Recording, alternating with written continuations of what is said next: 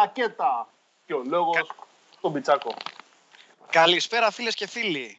Έκτο Vidcast με special guest το μοναδικό Δημήτρη Κυριαζίδη. Ε, ο Δημήτρης είναι κομικός στη Θεσσαλονίκη. Γεια σου Δημήτρη.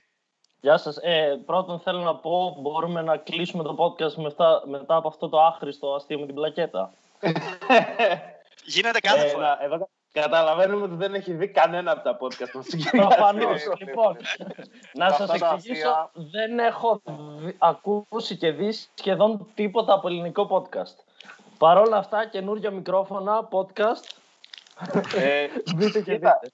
Λογικό να μην έχεις δει κανένα γιατί είσαι ο δημιουργός των μισών ελληνικών podcast. Οπότε δεν χρειάζεται να βγεις. Παιδιά, μην είστε boomers. Κάνουμε vidcast, όχι podcast. Δηλαδή, ε, δεν μπορώ να σου μάθω την αλφαβήτα. Δεν μπορώ να σου μάθω την αλφαβήτα. Τι να πω, ρε Μαλάκα, το 70 γεννηθήκατε. Να πούμε ότι δεν είμαι μοναδικός. Ε, υπάρχει ένας Δημήτρης Κυριαζίδης, βουλευτής Νέας Δημοκρατίας από τα Σέρας, ο οποίος έχει στο YouTube του βίντεο από τη Βουλή και έχει 70 subs στο YouTube του, ενώ εγώ έχω 370 και θέλω να, θέλω να το πω ότι το γαμάω στο YouTube. Αυτά. Μάλιστα. Γεια σας. Ε, ευχαριστώ που αυτό προσκαλέστηκα. παρακαλώ πολύ. Οι χαρακτηρισμοί παρακαλώ πολύ με μέτρο. Δημήτρη, πότε άρχισες το stand-up? Ε, 24 Οκτωβρίου το 2015. Και πόσο ήσουν τότε; Ήμουνα 21. Με τι, με τι αφορμή; Με τι αφορμή; Ε, ήμουνα κοντά στο θάνατο και ήθελα να κάνω κάτι για να μην αυτοκτονήσω. Αλλά πέθανε στη σκηνή από όσο ξέρω την πρώτη φορά. Πέθανα, ο, την πρώτη ίσως και να παλεύτηκα. Τις επόμενες 100 ήταν δύσκολα. Κοίτα, στις Άρχισε... πρώτες 50 παίζει να πέθανα 35 φορές, ας πούμε. Και πώς την πάλεψες και συνέχισες, ε; ε, ε είναι αυτό, είναι, συνειδητοποίησα ότι είναι το μοναδικό πράγμα που θέλω να κάνω στη ζωή μου. Και ίσως να είναι και το μοναδικό πράγμα που έχω skills για να κάνω στη ζωή μου. Κοίτα, μπορείς να γίνεις πάντα pop, έτσι. Δηλαδή... Δηλαδή, ο πατέρας μου ήταν αστριφύλακας και εγώ να γίνω ένα, ένα βήμα χειρότερο από αυτό. Κοίτα, αν είσαι τελείως άχρηστος, είναι μία από τις επιλογές που σου προσφέρει η κοινωνία, ρε παιδί μου, να πας να γίνεις ε, Αυτό το λέω Μπίλι γιατί ξέρει από άχρηστος. Μιλάει, είναι προσωπικό αυτό που βγάζει. Όπως δεν θα πάω στρατό επειδή δεν θα με θέλουν, νομίζω δεν θα ήταν καλό να γίνω εμπόπ. Ε, Δημήτρη, γιατί δεν θα σε πέραν στο στρατό; Γιατί δεν θέλω να πάω αρχικά. Οπότε θα είχαμε πρόβλημα και να με παίρνανε. Και επίσης μου είπε η ψυχίατρος από την πρώτη και όλα συνεδρία ότι δεν με θέλουν αυτοί. Οπότε... Έχεις πάρει απαλλαγή αναβολή; Ε, η αναβολή μου τελειώνει σε ένα χρόνο τέλη του 21, 31 Δεκέμβρη του 21 και θα με ψάξουνε θα πρέπει να πάω να τους δείξω ότι είναι καλό για την ανθρωπότητα να μην με πάρουν και θα έχω αυτά τα τράβαλα με το τρελόχαρτο για, μερικό, για, για κάνα χρόνο πόσο τρέχει. Τρία χρόνια. Τρία χρόνια σε Όσο είναι, ναι. θα πρέπει να πηγαίνω και να λέω «Γεια σας, είμαι ακόμα τρελός, δεν έχει αλλάξει κάτι». Μην μου δώσετε όπλο γιατί θα σκοτώσω κι άλλους, δεν θα σκοτώσω μόνο εμένα. Και δεν θα είναι Τούρκοι, θα είναι Έλληνες. Με τους Τούρκους δεν έχω κάτι. Οι Έλληνες με ενοχλούν καθημερινά. Βέβαια, είδατε ότι πήραν το, το Μποτσέπι συνοριοφύλακα, ε; Δεν το ναι. πήραν. Εγώ διάβασα κάπου ότι ήταν hoax και βγήκε η ελληνική αστυνομία και είπε ότι η στολή δεν είναι καν δικιά μας.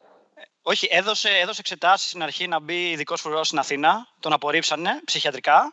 Και μετά έδωσε για συνοριοφύλακας και εκεί έγινε δεκτός. Και τον πήρανε. Και το χαρτί δηλαδή.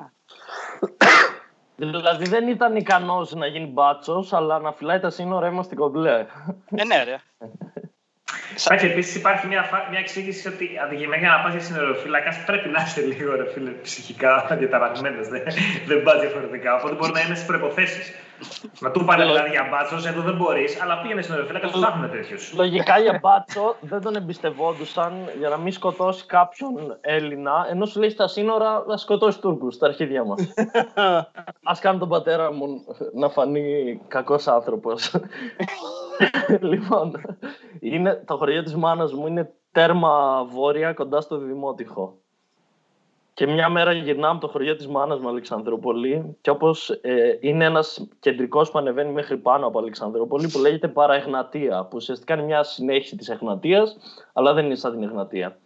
Και όπως γυρνάμε κάπου στα μισά της διαδρομής ε, βλέπουμε 4-5 μετανάστες που λογικά έχουν μπει παράνομα να περπατάνε ε, χειμώνας, να περπατάνε στο δρόμο ε, στο, δίπλα στο κεντρικό με τα πόδια βράδυ. Και το κοιτάμε και λέει ο πατέρας μου, Α, αυτοί λογικά μέχρι το πρωί θα έχουν ψοφήσει. και ήμουν εγώ, έχεις δίκιο μπαμπά, αλλά δεν τη χρειαζόμουν αυτή την εικόνα. θα έχουν ψοφήσει και όχι θα έχουν, θα έχουν πεθάνει, θα έχουν ψοφήσει. Ε, ναι, να παρατηρήσω απλά ότι η εισαγωγή αυτής της ιστορίας ήταν ότι ας χαλάσω λίγο την εικόνα του πατέρα. ένα τσικ. Ένα τσικ. Ναι, ρε, ένα, ένα ψεγάδι είχε ο άνθρωπος. και επίσης δεν σχολιάσει κανείς το όνομα του δρόμου. Παραγνατία. Τι παραγνατία, ρε Μαλάκα, ποιος το σκέφτηκε αυτό; Πώ είναι η παρανυχίδα. Έτσι είναι η παραγνατία. κάτι σαν εγνατία το όνομα ναι, ναι, κάτι σαν εγνατία. Επίσης δεν είπε θέλω να ψοφήσουν. Είπε ότι λογικά αν το σκεφτείς, αν βάλεις τα νούμερα κάτω. Γιατί όταν είσαι 80 χιλιόμετρα από την επόμενη πόλη και είναι βράδυ Δεκέμβρη, ε, δύσκολα πράγματα. Μάλιστα. Ο πατέρας σου έχει κάνει συγγένεια με τον ε, βουλευτή της ε, Νέας Δημοκρατίας με τους 70 subscribers. Ε, ε, όχι, το έχουμε ψάξει, αλλά fun fact και ο βουλευτής της Νέας Δημοκρατίας μπάτσος είναι. Ήταν συνδικαλιστής των μπάτσων ε, πρόεδρος των συνδικαλιστών. Για άχρηστες πληροφορίες της ημέρας. Όχι, απλά καταλάβαμε ότι γενικά ως τώρα δύο τρεις κυριαζίδε που ξέρουμε θα έλεγαν σε αυτή την κατάσταση ότι μέχρι το πρωί θα ψοφήσει. Ε, Μίτσο, εσύ που έχεις ζήσει και Βόρεια Ελλάδα αρκετά, έχεις ζήσει και Αθήνα. Ε, υπάρχει κάποια διαφορά έτσι, πολιτικής νοοτροπίας, έτσι, δεν ξέρω πώς να το θέσω. Γιατί δεν, δεν μου φαίνεται τυχαίο ότι στη Βόρεια Ελλάδα έχουν γαμηθεί από κρούσματα και υπάρχουν περισσότεροι αρνητές του ιού, με το ότι στη Βόρεια Ελλάδα ήταν και όλοι οι Μακεδονομάχοι, ή, ήταν αυτοί που είχαν το, το ψωμιάδι, είχατε περιφερειάρχη πόσα χρόνια, τον Παπαγιαρχόπουλο Έχουμε... τον είχατε δήμαρχο. Έχουμε τον άνθιμο Μητροπολίτη που fun fact το ξέρω γιατί παλιά ήταν Μητροπολίτης Αλεξανδρούπολης. Εμείς τον βγάλαμε. Είναι δικό μας ταλετάκι. Και τον πήρε να γραφεί. Τους καλεσμένους του Βίτκα τους ψάχνει κάποιος που τους φέρουμε. Ο άλλος έχει βουλευτή της Νέας Δημοκρατίας με το ίδιο όνομα. Ξέρει τον άνθρωπο, τον έχει. Τον... Εμείς τον βγάλαμε, λέει. τον βάφτισε. Ναι, πραγματικά. Όχι, παίζει αβάφτη στον αδερφό μου, δεν ξέρω, αλλά εμένα όχι. Ευτυχώς διέφυγα. Ξέρεις τι γίνεται, είναι το ίδιο με, με την Αμερική που στο κέντρο είναι όλοι δεξιοί και ναι. στις, στις ακτές είναι οι δημοκρατικοί. Επειδή βόρεια νομίζω είναι πιο μικροί πληθυσμοί, υπάρχει ακόμα η νοοτροπία του, του δεξιού του χωριού.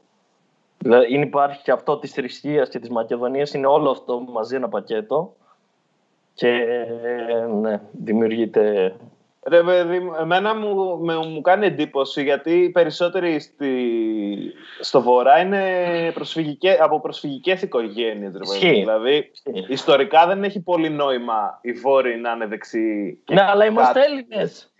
Είναι Έλληνες μετανάστες. Προσπαθούμε να το κάνουμε balance, ξέρω εγώ, ναι. επειδή είμαστε πρόσφυγες, να πούμε. Όχι, εμείς είμαστε χειρότεροι από αυτούς που μένουν εδώ πέρα ήδη. Ε, εμείς που στον Εύρο είχαμε Τούρκους μέχρι το 1920, ξέρω εγώ, είμαστε Έλληνες. Ούτως ή άλλως, ακόμα και στην Αμερική που λέγατε, οι Έλληνες που είναι στην Αμερική και επομένως είναι μετανάστες εκεί, είναι κατά συντριπτική πλειοψηφία αυτού με Τραμπ. Ναι. Δηλαδή, ε... γενικά δεν είναι τόσο παράδοξο το ότι οι μετανάστες, οι προσφυγικοί πληθυσμοί μετα, όταν σταθεροποιούνται ρε παιδί μου κάπως σε μια χώρα μετά ψηφίζουν δεξιά γιατί μπορεί και να είναι ρε παιδί μου και το ότι πλέον έχω ενσωματωθεί και βλέπω ότι ένας επόμενος ξέρω εγώ μετανάστης ή πρόσφυγας μπορεί να πάρει προνόμια από εγώ κάπως με τα χρόνια κατέκτησε κάτι τέτοιο. Ε, ναι, είναι, είναι κλασικό φαινόμενο. Βασικά είναι αντανάκλαση της καταπίεσης που δέχεσαι. Γι' αυτό, ας πούμε, και στην Ελλάδα, πολλοί Αλβανοί δεύτερης γενιάς ήταν στι τάξει της Χρυσή Αυγής. Και το, το έχει αποτυπώσει πάρα πολύ καλά αυτό ο Ταραντίνο στο Django, που αν θυμάστε, δεν ξέρω αν σας το ξαναπεί λογικά, που έχει το Σάμιουελ Τζάξον, ο οποίος είναι ένας μαύρος που τον έχουν πάρει από τους αγρούς και τον έχουν βάλει μέσα στο σπίτι των λευκών και έχει μια θέση πάνω από τους άλλους μαύρους. Αυτός ε, βγάζει πολύ μεγαλύτερο ρατσισμό πάνω στους μαύρους των αγρών από ότι οι ίδιοι οι λευκοί. Είπες, είπες των αγρών ή των νεγρών. Δεν ήμουν σίγουρος. Ένα θεσσαλονικιώτικο χιούμορ. Κάθε φορά που θέλει να πει μαλακία πλησιάζει και την κάμερα λίγο. Δεν σίγουρο ότι θα ακουστεί. Ένα χαλαρό αστιάκι που έκανε μικρός με τον ε, παπά του. Ε, να ρωτήσω εγώ κάτι τον, ε, τον Κυριαζίδη, ο οποίος ε, να πούμε κιόλας ότι είναι και από τους πιο ενεργούς podcaster ίσως ε, της χώρας αυτή τη στιγμή ως προς το πόσο content ε, παράγει. Παράγω όσο μπορεί να καταναλωθεί. Και, και κάτι παραπάνω θα έλεγα, κρίνοντας τα σου. Ε, θα, ε, θα βάλουμε και το link ε, στην περιγραφή για καινούργια μικρόφωνα κλπ. Θα σε προμοτάρουμε. Κανονίστε, από τον κρύο πήρα 40 subs. Κανονίστε να το προσπεράστε θα πάρεις και από εμάς άλλα πέντε. Ξέρω εγώ πόσο από το κοινό μας δεν διασταυρώνεται ήδη. Θα σου κάνουμε εμείς οι τέσσερις, ρε παιδί μου, βρες και άλλο ένα. Sorry, sorry. Αν υπολογίσουμε ότι εξαιτίας ε, λάθων χειρισμών στη διαφήμιση στην αρχή έχουμε αρκετούς ακροδεξιούς φαν, ε, με αυτό που λέει και διαδίδει θα γεμίσει το προφίλ του. Θα γεμίσει, θα μ' ακούσουν να μιλάω και θα ξαναφύγουν. Λοιπόν, έχεις ένα, ένα podcast, ε, νομίζω δεν βγαίνει άλλο, το οποίο λέγεται Porn Prescription. Ναι. Και είναι, είναι το πιο ναι. ενδιαφέρον podcast σαν concept που έχω δει, αλλά δεν έχω παρακολουθήσει ελάχιστο, γιατί απλά δεν μπορώ ποτέ να βρω κατάλληλη στιγμή να το ακούσω, ρε παιδί. Δηλαδή, όταν μαγειρεύω, να πούμε ότι μιλάει για τσόντες. Είναι το θέμα της τσόντες του podcast, ξέρω εγώ. Και όταν μαγειρεύω π.χ. δεν θέλω να ακούω με τι χύνει ο Κυριαζίδης, ας πούμε, ξέρω εγώ. Αλλά θέλω, θέλω να μας πεις λίγο, ρε παιδί μου, για το porn prescription. Σαν ιδέα πώς ξεκίνησε και, και γιατί, ας πούμε, τόση. Ε, ήταν από τα πρώτα που ξεκίνησα. Νομίζω το δεύτερο που δοκίμασα. Και είναι με τον Παύλο τον Μασβανίδη, τα φιλιά μας τον Παύλο. Κομικός από τη δράμα. Και ήξερα, με, το, με τον Παύλο έχουμε γνωριστεί από τις παραστάσεις, από Open Mic Thrack. Ναι, νομίζω, είναι, νομίζω είναι ο μόνος κόμικος από τη δράμα, έτσι. όχι, όχι, υπάρχει και πιο επιτυχημένος, ο Νίκος ο Λουκάς. Τα φιλιά μου.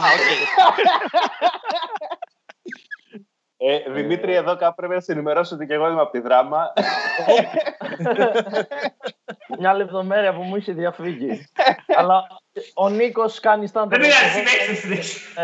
Και έχει και special, οπότε εντάξει. Ε, ναι, και με τον Παύλο γνωριστήκαμε από τα Open της Τράκης και από, από τις συζητήσεις που είχαμε κάνει ήξερα ότι και αυτός έχει πάρα πολλές γνώσεις πάνω στις τσόντες. Και γενικά όταν θέλω, όταν θέλω να κάνω ένα podcast, θέλω να, κάνω, θέλω να βρω κάτι διαφορετικό που δεν γίνεται. Δηλαδή τα περισσότερα τα podcast που κάνω, στο ελληνικό τουλάχιστον φάσμα των podcast, δεν υπάρχουν με, με παρόμοια μορφή. Και λέω αυτό είναι, θα κάνουμε με τον Παύλο για τσόντε στα αρχίδια μας. Τι θα γίνει, δεν θα τα ακούσει κανείς; Πρώτη φορά θα είναι τελευταία. Οπότε ναι, είπα τον Παύλο, ο Παύλος ψήθηκε, ε, ηχογραφήσαμε, νομίζω 10 επεισόδια. 10 επεισόδια πρέπει να έχουν ανέβει. Τι 10 επεισόδια, ρε. Μιλάτε 10 ώρες για τσόντες.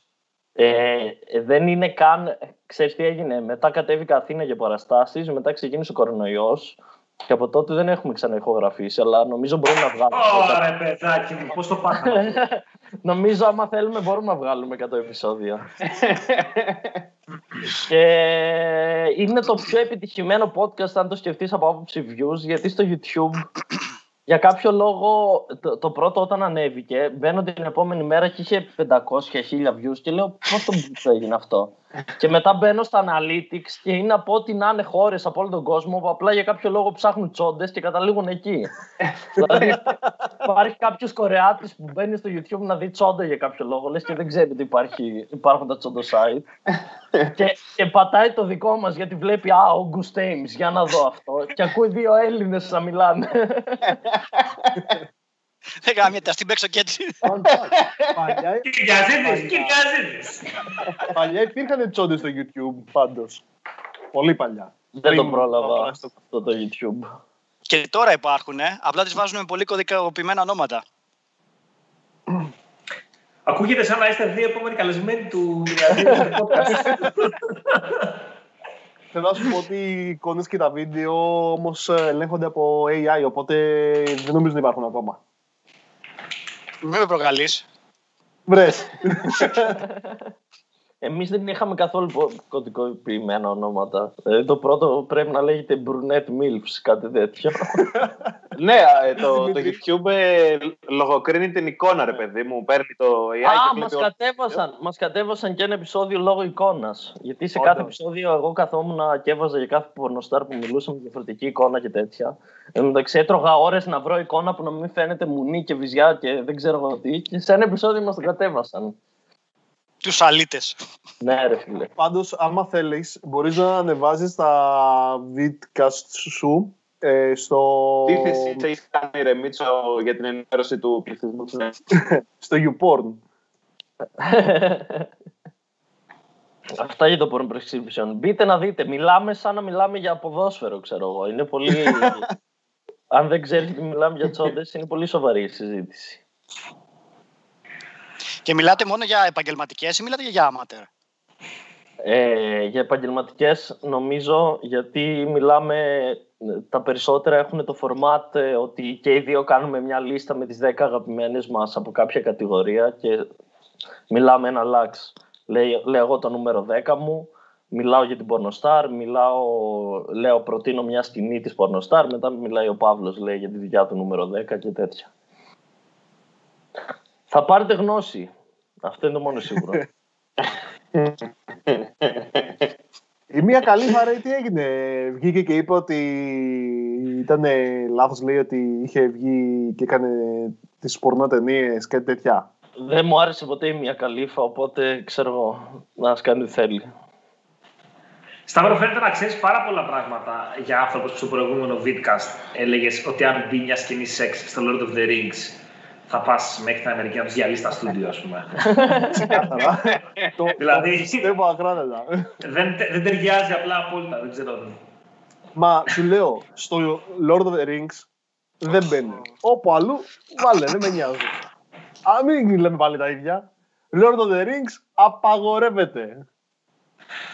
Τώρα δηλαδή πρέπει να με βάλεις να κάτσω, να κατεβάσω ένα Lord of the Rings να το επεξεργαστώ στο μοντάζ και να πετάξω μια σκηνή μέσα τσόντας και μετά να το ανεβάσω στο ίντερνετ. Μας δυσκολεύεις. Challenge βέβαια, αλλά γενικά άμα θες να επιβιώσεις, γιατί θα σκάσουν ούνι και θα σε σφάξουν στον ύπνο σου, ξέρω εγώ, οι φαν του Lord of the Rings. Α έρθουνε. Το, το μπαίνει το Lord of the Rings, το είπα. Που είναι γνωστό ότι οι φαν του Lord of the Rings είναι από τους πιο επιθετικούς ανθρώπους, ρε παιδί μου. είναι, είναι, είναι. είναι. Άμα τους εκνευρίσει. Έχουν γράψει ιστορία μπάχαλα ο Παπαδόπουλος. Λειτουργούν υπογείως. Ε. Είναι κάτι σαν ε, τη μασονία των ε, ταινιών. Ε... έτσι όπως μας τα λέει και ο Σταύρος την προηγούμενη φορά, νομίζω ότι θα πούμε για το Lord of the Rings και για σεξ και θα γίνει της πουτάνας. Και, και τελικά μας ήταν 200 άτομα και είχαμε ένα σχόλιο από ένα φίλο του Σταύρου, ας πούμε. Αμάν, αφού, ρε, σου λέω δεν το. δεν, δεν δεχτήκανε το share που έκανα στα group. Πρέπει να ήταν το βίντεο στην αρχή και το κόψανε. Δεν μπορεί ναι, να το αποδεχτεί. Αυτό είναι, αυτό είναι. Δεν είναι ότι είναι ε, προκλητικά αδιάφορο αυτό που λέγαμε. Μια άλλη Καθόλου. Το Lord of the Rings και ποστάρει ο άλλος βίντεο μωρή στη φωτιά και ήταν ας κάτσουμε να δούμε, μπορεί να μιλάει για Lord of the Rings. Δεν το διαγράψαν κατευθείαν. Έβαλα εγώ προβοκατόρικο τίτλο. Σεξ των άρχοντα των δαχτυλιών. Παρ' όλα αυτά. Πρέπει να κάνουμε καμία διαφημισούλα, φίλε. Θα μαζέψει χιλιάδες κόσμο. θα, εκατομμύρια. Θα βάλουμε όνομα πορνοστάρ στον τίτλο αυτή τη φορά. Μπα και μας δει κανένας βορειοκορεάτη, ξέρω εγώ. Για το, το, το, το, πρώτο porn prescription αυτή τη στιγμή πρέπει να έχει 4.500 views. Δημήτρη, είπες για την ψυχίατρο που σου είπε μην πας στρατό, αγόρι μου, καλύτερα παράτα το. Μου είπε δεν, δεν θα σε, μην αγχώνεσαι, δεν θα σε θέλουν αυτοί. OK. Okay. Και τι, με τι έχεις διαγνωστεί; Με διπολική διαταραχή τύπου 2. Τι, τύπου 2 είναι με τις καταθλίψεις και τις μανίες τις γερές. Η, η διαφορά είναι, ε, καταρχάς, επί, τώρα θα μπούμε στο τρυπάκι, δεν ξέρω πόσο θέλετε να το αναλύσουμε. Και, ελεύθερα, ελεύθερα. Και πόσο, ενώ υπάρχει, γενικά υπάρχει μια μάθεια επί του θέματος στην Ελλάδα. Αλλά όταν είσαι σε θεοκρατούμενη χώρα, αυτά συμβαίνουν. Και πολλοί νομίζουν ότι τύπου 2 ότι, ότι, είναι, ότι είναι πιο ελαφρύ από το τύπου 1. Απλά είναι λίγο διαφορετικά. Οι τύπου 2 έχουν ισχυρότερες καταθλίψεις και πιο ήπια μανιακά, που λέγονται υπομανιακά, ενώ οι τύπου 1 έχουν πιο extreme μανιακά και λίγο πιο ήπιες καταθλίψεις. Και οι δύο στο τέλος αυτοκτονούν.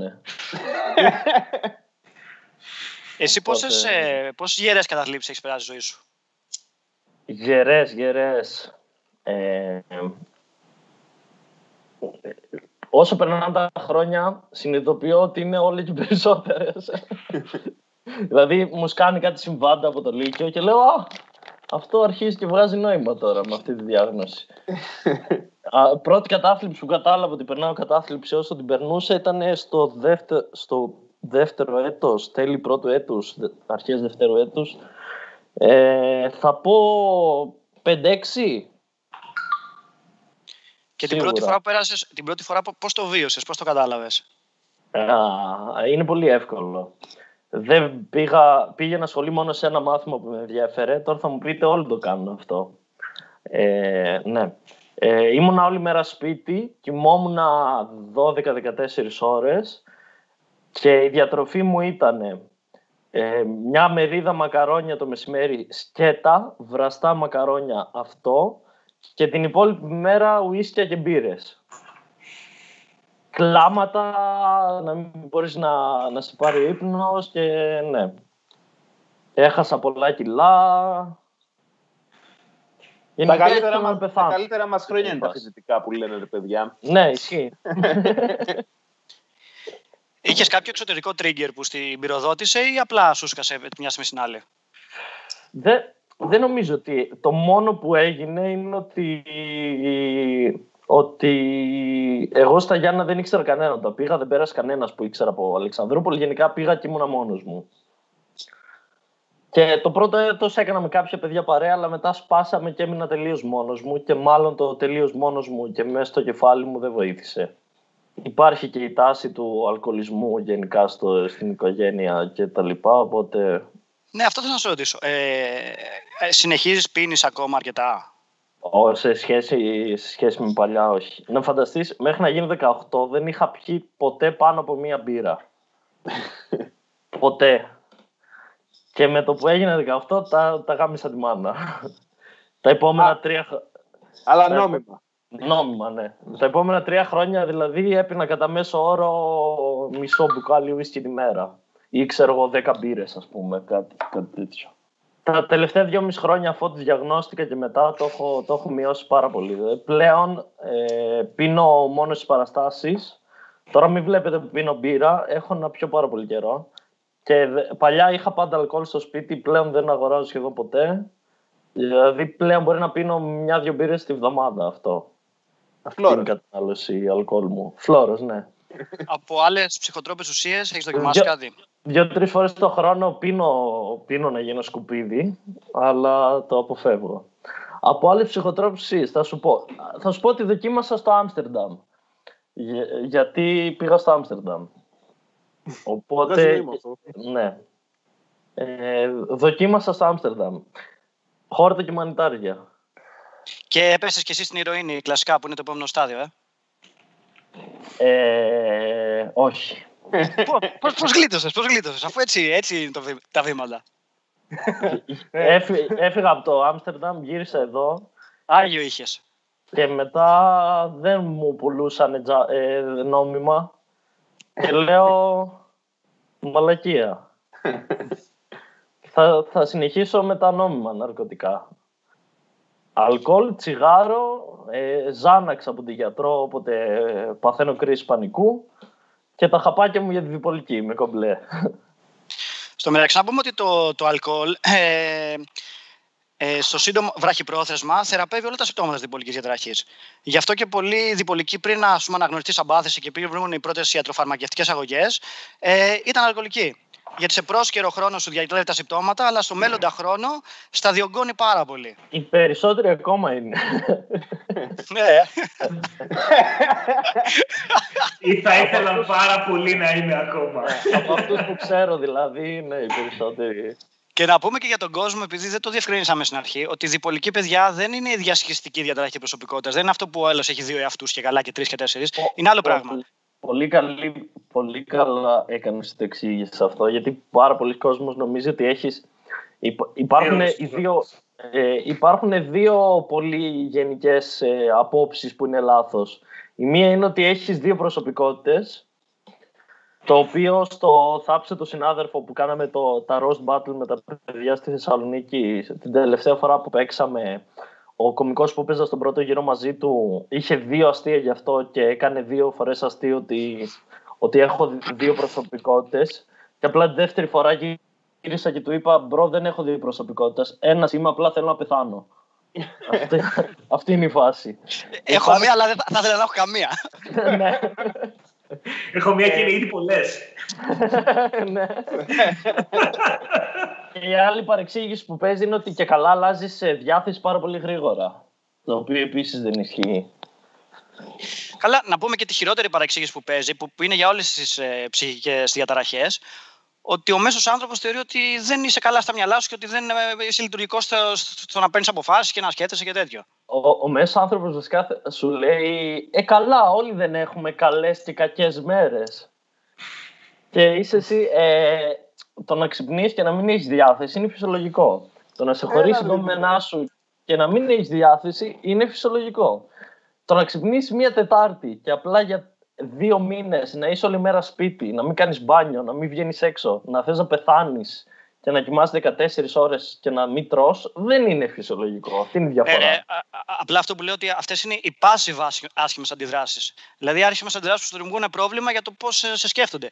Οι ενεργητικές άσχημες αντιδράσεις είναι αυτές που μετά αρχίζουν ότι και. Ότι είσαι αδύναμος χαρακτήρας. Ότι δεν μπορείς να το αντιμετωπίσεις μόνος και τέτοια και τις, όχι και τις αποφάσεις σου. Π.χ. ακόμα και στην Ελλάδα, τώρα να πας σε ένα δικαστήριο που μπορεί ο άλλος να, να πει αυτός δεν είχε σωστά φρένα, άρα δεν μπορεί να στέξει, στέκει το επιχείρημά του ή στην ναι. καθημερινή ζωή. Που είναι, ε, τώρα σε έχει πιάσει παράνοια, άρα προφανώς λες παρανοϊκά πράγματα, άρα δεν σε ακούω. Και αν περνάς μανία, μπορεί και να πεις ότι ας μην τον ακούσουμε, αλλά γενικά δεν ισχύει. Πάντως, εγώ νομίζω ότι το, το μπέρδεμα δεν είναι τόσο με το ε, διασχιστική διαταραχή, ας πούμε, το ότι θεωρεί κάποιος ότι έχει δύο προσωπικότητες. Είναι γενικά με το ότι στην Ελλάδα ε, την αντίληψη της ψυχικής ασθένειας την έχουν όλοι ότι κάτι ξένο ας πούμε, μπαίνει μέσα σου και γίνεσαι κάποιος άλλος και μετά κάπως. Αυτό, σαν να τον εξοργιστήρε, βέβαια. Δηλαδή, θα κάνουν αυτό, ας πούμε, και θα, θα είσαι καλύτερα. Δεν υπάρχει καθόλου αντίληψη ότι γενικά είναι ασθένεια. Είναι ο ίδιος άνθρωπος με τα ίδια χαρακτηριστικά που έχει και είναι κάπως ασθενείς όπως είναι στο... Ξέρουμε δηλαδή πάρα πολύ καλά ότι έχουμε μάθει ας πούμε την ε, ιατρική που είναι ας πούμε παθολογία, δεν έχουμε μάθει καθόλου την ιατρική της ψυχής. Κάπως το ότι είναι... έχει και αυτό... Είναι ασθένεια και, και γιατί είναι και κληρονομική, κατά ένα ναι. ποσοστό, και γιατί είναι, έχεις πρόβλημα χημίας στον εγκέφαλό σου. Ο εγκέφαλός δεν παράγει από μόνος του όση σερωτονίνη παράγει μέσα στο εγκέφαλος. Ή ναι. όταν περνάς μανιακά παράγει πάρα πολύ σερωτονίνη και νομίζεις ότι είσαι ο Θεός. Ξυπνάει μια μέρα και λες: Πω, πω, είμαι γαμάτος. Είμαι ο καλύτερος όλων. Νομίζω ότι είσαι Einstein, Louis C.K. ταυτόχρονα. σε, με, σε μερικούς δεν σταματάει ποτέ αυτό το στάδιο, βέβαια. Έτσι είναι μονίμως αυτή την κατάσταση. Αυτό μπορεί να είναι και σιζοφρένεια. Άμα είσαι μονίμως σε αυτή την κατάσταση. Αυτοί στους οποίους μπορεί να αναφέρομαι, ίσως θα έπρεπε να το κοιτάξουν, δεν ξέρω. αντί να γελάνε, αντί να γελάνε. μπορεί να λέει. Αυτοί έχουν επίσημη διάγνωση, φίλε μου. ε, Συνήθως μετά τα μανιακά έρχονται οι μεγάλες καταθλίψεις. Είναι το ίδιο που λένε για το μουντού, ότι αν πάρεις μουντού την επόμενη μέρα είσαι πολύ down. Ε, από φίλους μου μπορώ να το επιβεβαιώσω. Ναι. Ακριβώς. Ναι. ε, Κλασική φάση Στο Άμστερνταμ μία φορά που είχα πάει. Ακριβώς. στο Άμστερνταμ. και ναι, είναι η ίδια φάση. Επειδή ο εγκέφαλο όταν είσαι στο μανιακό είναι full ενέργεια, σερωτονίνη, πάμε, δεν κοιμάσαι καθόλου κτλ. Μετά στα σκάει το ανάποδο.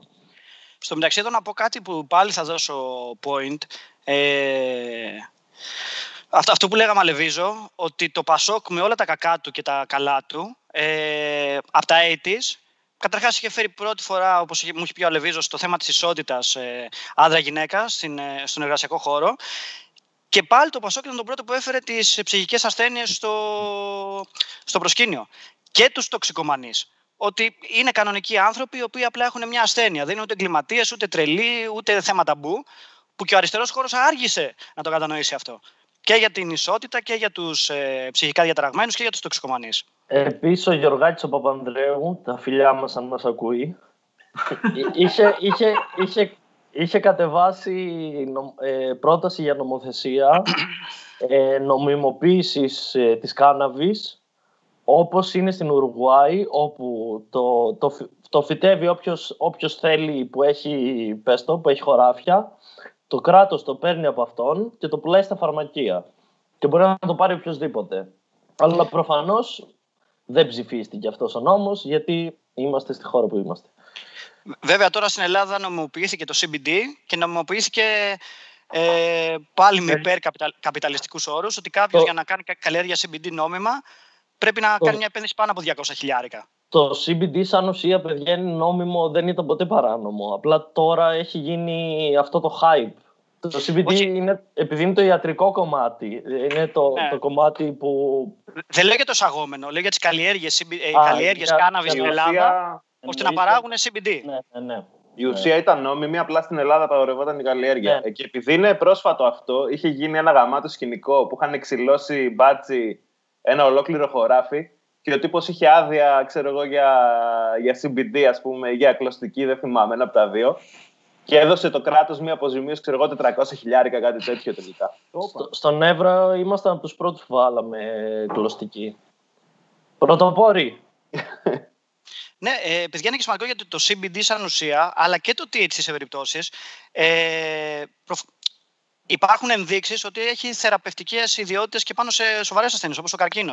Και πολλοί, α πούμε, αναγκάζονται να προμηθεύονται ε, λάδι ας πούμε, από CBD ή λάδι με THC, σε συγκεκριμένη δοσολογία, παράνομα από Ισπανία και από Ολλανδία. Ε, Μόνο για θεραπευτική δράση. Είναι, ναι, είναι για, για, για πόνους και για όρεξη. Είναι, είναι τα δύο σημεία που χτυπάει πολύ και οπότε για τον καρκίνο ας πούμε είναι πάρα πολύ καλό.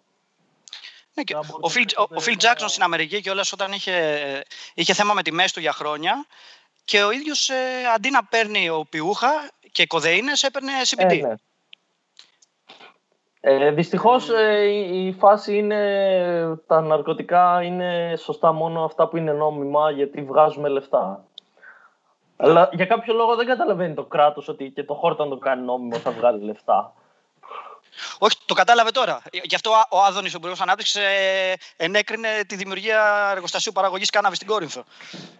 CBD Επίσης το LSD σε μικρές δόσεις έχει δείξει ότι βοηθάει σε, σε ψυχικές ασθένειες, σε PTSD και τέτοια.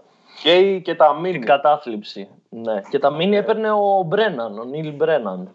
Α, έκανε, okay. Για την κατάθλιψη έκανε θεραπεία με κεταμίνη. Για την κεταμίνη είχα διαβάσει ότι μπορεί να έχει και σχεδόν μόνιμα αποτελέσματα. Δηλαδή άμα κάνεις αλλά η μαλακία είναι ότι επειδή, επειδή, επειδή τότε στην Αμερική, δεν θυμάμαι αν είναι ο Ρίγκαν ή ο Νίξον, όλο μπερδεύομαι.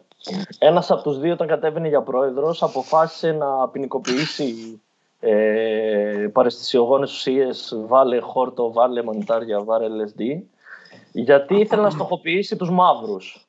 ήθελε να βρει μια δικαιολογία να, μαζε... να πιάνουν πιο εύκολα τους μαύρους. Και ουσιαστικά κατέβηκε στις εκλογές με, με μια ατζέντα που έλεγε το χόρτο σε κάνει γκέι, το χόρτο σε, σε οδηγεί στην ηρωίνη κτλ. Και, και τον ψήφισαν οι δεξιοί στην Αμερική. Το έκανε ε, ίδιας κλάσης με την ηρωίνη και από τότε έγινε παράνομος σχεδόν σε όλη τη γη και έχουν χαθεί πάρα πολλά χρόνια έρευνας και πάνω στο LSD και πάνω στο χόρτο. Θέλω να πω κάτι ε, για αυτό που λέγατε πριν για το λαδάκι που βοηθάει στον καρκίνο κτλ. Υπάρχει ένα site, το cureyourOwnCancer.org το οποίο έχει όλες τις πληροφορίες που χρειάζεται για να δείτε, ξέρω εγώ... Να πούμε ότι πολύ οπτιμιστικός τίτλος. Καλά, ναι, σίγουρα.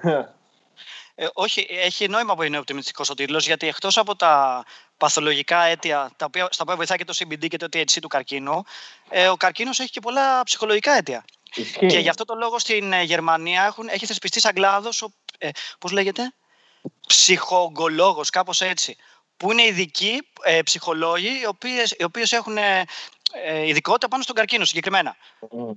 Για να βοηθάνε την ψυχολογική αντιμετώπιση του ασθενή πάνω στο, στο τέτοιο. Και εδώ εξηγεί τα πάντα. Πώς το χρησιμοποιείτε. Ε, νομίζω έχει και να αγοράσετε. Ε, και γενικά πάει συνδυαστικά με γιατρό αυτό, με δικό σου γιατρό εδώ στην Ελλάδα. Ε, δεν το παίρνεις δηλαδή έτσι. Στην Ελλάδα, πόσο ξέρω εγώ, ε, όχι, μέχρι πριν από δύο χρόνια ήταν παράνομο. Και έπρεπε να συνοηθείς με γιατρό. Κάτσε να θυμηθώ, υπάρχει ένας γιατρός στην Αθήνα που ασχολείται με αυτό. Και πάντα παρήγγειλε ε, παράνομα από έξω. Από εξωτερικά. Ναι, ναι, παράνομα το παίρνεις, αλλά εντάξει, άμα είναι να πεθάνεις, ρε φίλε, χαίστηκες. Σε ένα ντοκιμαντέρ είχα δει μια γιαγιάκα κάπου στην Αγγλία που έβαζε, είχε δικά της φυτά, είχε καρκίνο και απλά είχε δικά της φυτά και κάπνιζε. Και την είχαν, την είχαν μαζέψει ε, το δικό του στο FBI της Αγγλίας, ξέρω εγώ. Ο Οικονομόπουλος είναι ο γιατρός που σας έλεγα, παιδιά. Ο τραγουδιστής. Όχι. Αυτός είναι ο γιατρός του έρωτα.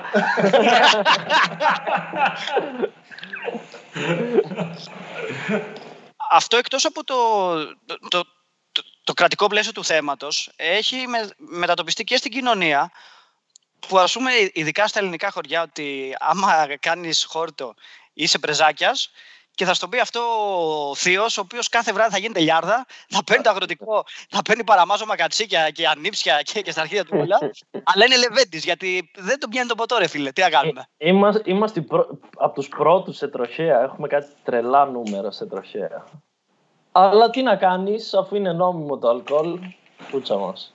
Είσαι λεβέντης. Στην πολύ βαθιά επαρχία βέβαια, ε, εκεί, όταν μιλάμε για χωριά ας πούμε 70-100 κατοίκων, ε, η φούντα στην ουσία δεν έγινε παράνομη ποτέ γιατί δεν υπάρχει κάποιος να το ελέγξει. Οπότε στην ουσία, σαν κατάλοιπο, έχει μείνει σε παππούδες να έχουν δύο-τρία φυτά ξέρω εγώ, στο, μέσα στο χωράφι. Δυστυχώς όχι τους δικούς μου. ε, είχε γίνει σκηνικό στο χωριό μου, το οποίο πολύ μεγάλος έμαθα ε, μου το είπε η μάνα μου προφανώς γιατί δεν ήθελε να μου πει όταν ήμουν μικρότερος ότι παίζανε ναρκωτικά στο χωριό. ότι ήταν ένας τύπος ο οποίος για κτηματική διαφορά με έναν άλλον αγρότη είχε φωνάξει την αστυνομία και ο τύπος που φώναξε την αστυνομία είχε μέσα στο χωράφι του φούντα. και μπήκε φυλακή για 11 χρόνια. Καλά, τώρα που λέμε για συλλήψεις, για ναρκωτικάς, ε, πάλι σε εσάς τους Μακεδόνες έγινε μια μαλακία. Περπατούσε ένας ε, βόρειο Μακεδόνας, περνούσε τα σύνορα και είχε ένα κιλό αλεύρι. Και τον πιάσαν και καλά ότι είχε κόκα και τον φυλακίσαν 11 μήνες. Τον προφυλακίσανε. Και αυτό τώρα προσφέρει στο Ευρωπαϊκό Δικαστήριο για να πάρει αποζημίωση. Ε, θα πάρει μια αρκετά μεγάλη αποζημίωση, φαντάζομαι. Το θέμα είναι πώς Πώς προφυλακίστηκε για τόσο μεγάλο διάστημα; τον πιάνεις τον άλλο με ένα κιλό οτιδήποτε. Πρέπει να έχεις κάτι να το τεστάρεις ότι είναι κοκαίνη. Δεν λες, Α, είναι άσπρο. Α, κατευθείαν. Ακριβώς έγινε. Όχι, αυτός δεν είχε νομική εκπροσώπηση. Βοσκός ήταν. Ε. Τελείωσε. Εξπρέ του μεσονυχτίου. Νομίζω ότι θα, πρώτα θα πεθάνουμε οι δικές μας γενιές και μετά θα αρχίσει να γίνεται κάτι σε αυτό το θέμα στην Ελλάδα. Είμαστε πάρα πολύ πίσω.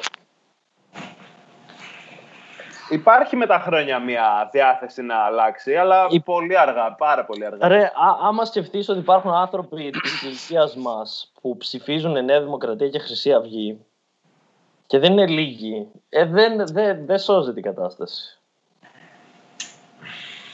Εντάξει, πάντως η αλήθεια είναι ότι γενικά είναι πιο συντηρητικό το, το κλίμα στην Ελλάδα σε σχέση με άλλες χώρες, αλλά εγώ νομίζω ότι είναι κάπως, ρε παιδί μου, ε, πώς το λένε, ισοποδοτικό αυτό που λέω, θα πεθάνει η δικιά μας γενιά και μετά θα, θα γίνει κάτι. Δηλαδή υπάρχει μεγάλη εξέλιξη ε, στο πώς βλέπουν, εγώ, το, εγώ θεωρώ ρε παιδί μου πολλά πράγματα μαζί, το πώς δηλαδή ένας λαός βλέπει ξέρω, τη διασκέδασή του και το τι επιλογές έχει κτλ. Που μέσα σε αυτό ας πούμε μπορούν να μπαίνουν και το κομμάτι ξέρω, χαλαρών ναρκωτικών ή τέτοια πράγματα. Το, το πώς βλέπει την οικογένεια και με τι δομή αυτή υπάρχει που αφορά ρε παιδί μου και για τη θέση της γυναίκας ή ε, ομοφυλόφιλο να είναι σεξουαλικές επιλογές κτλ. Ακόμα και το πώς βλέπεις αυτό που λέγαμε πριν, τις ψυχικέ ασθένειες, όλα αυτά κάπως συνδέονται. Η Ελλάδα ήταν από τις full συντηρητικές χώρες όπως όλα τα Βαλκάνια.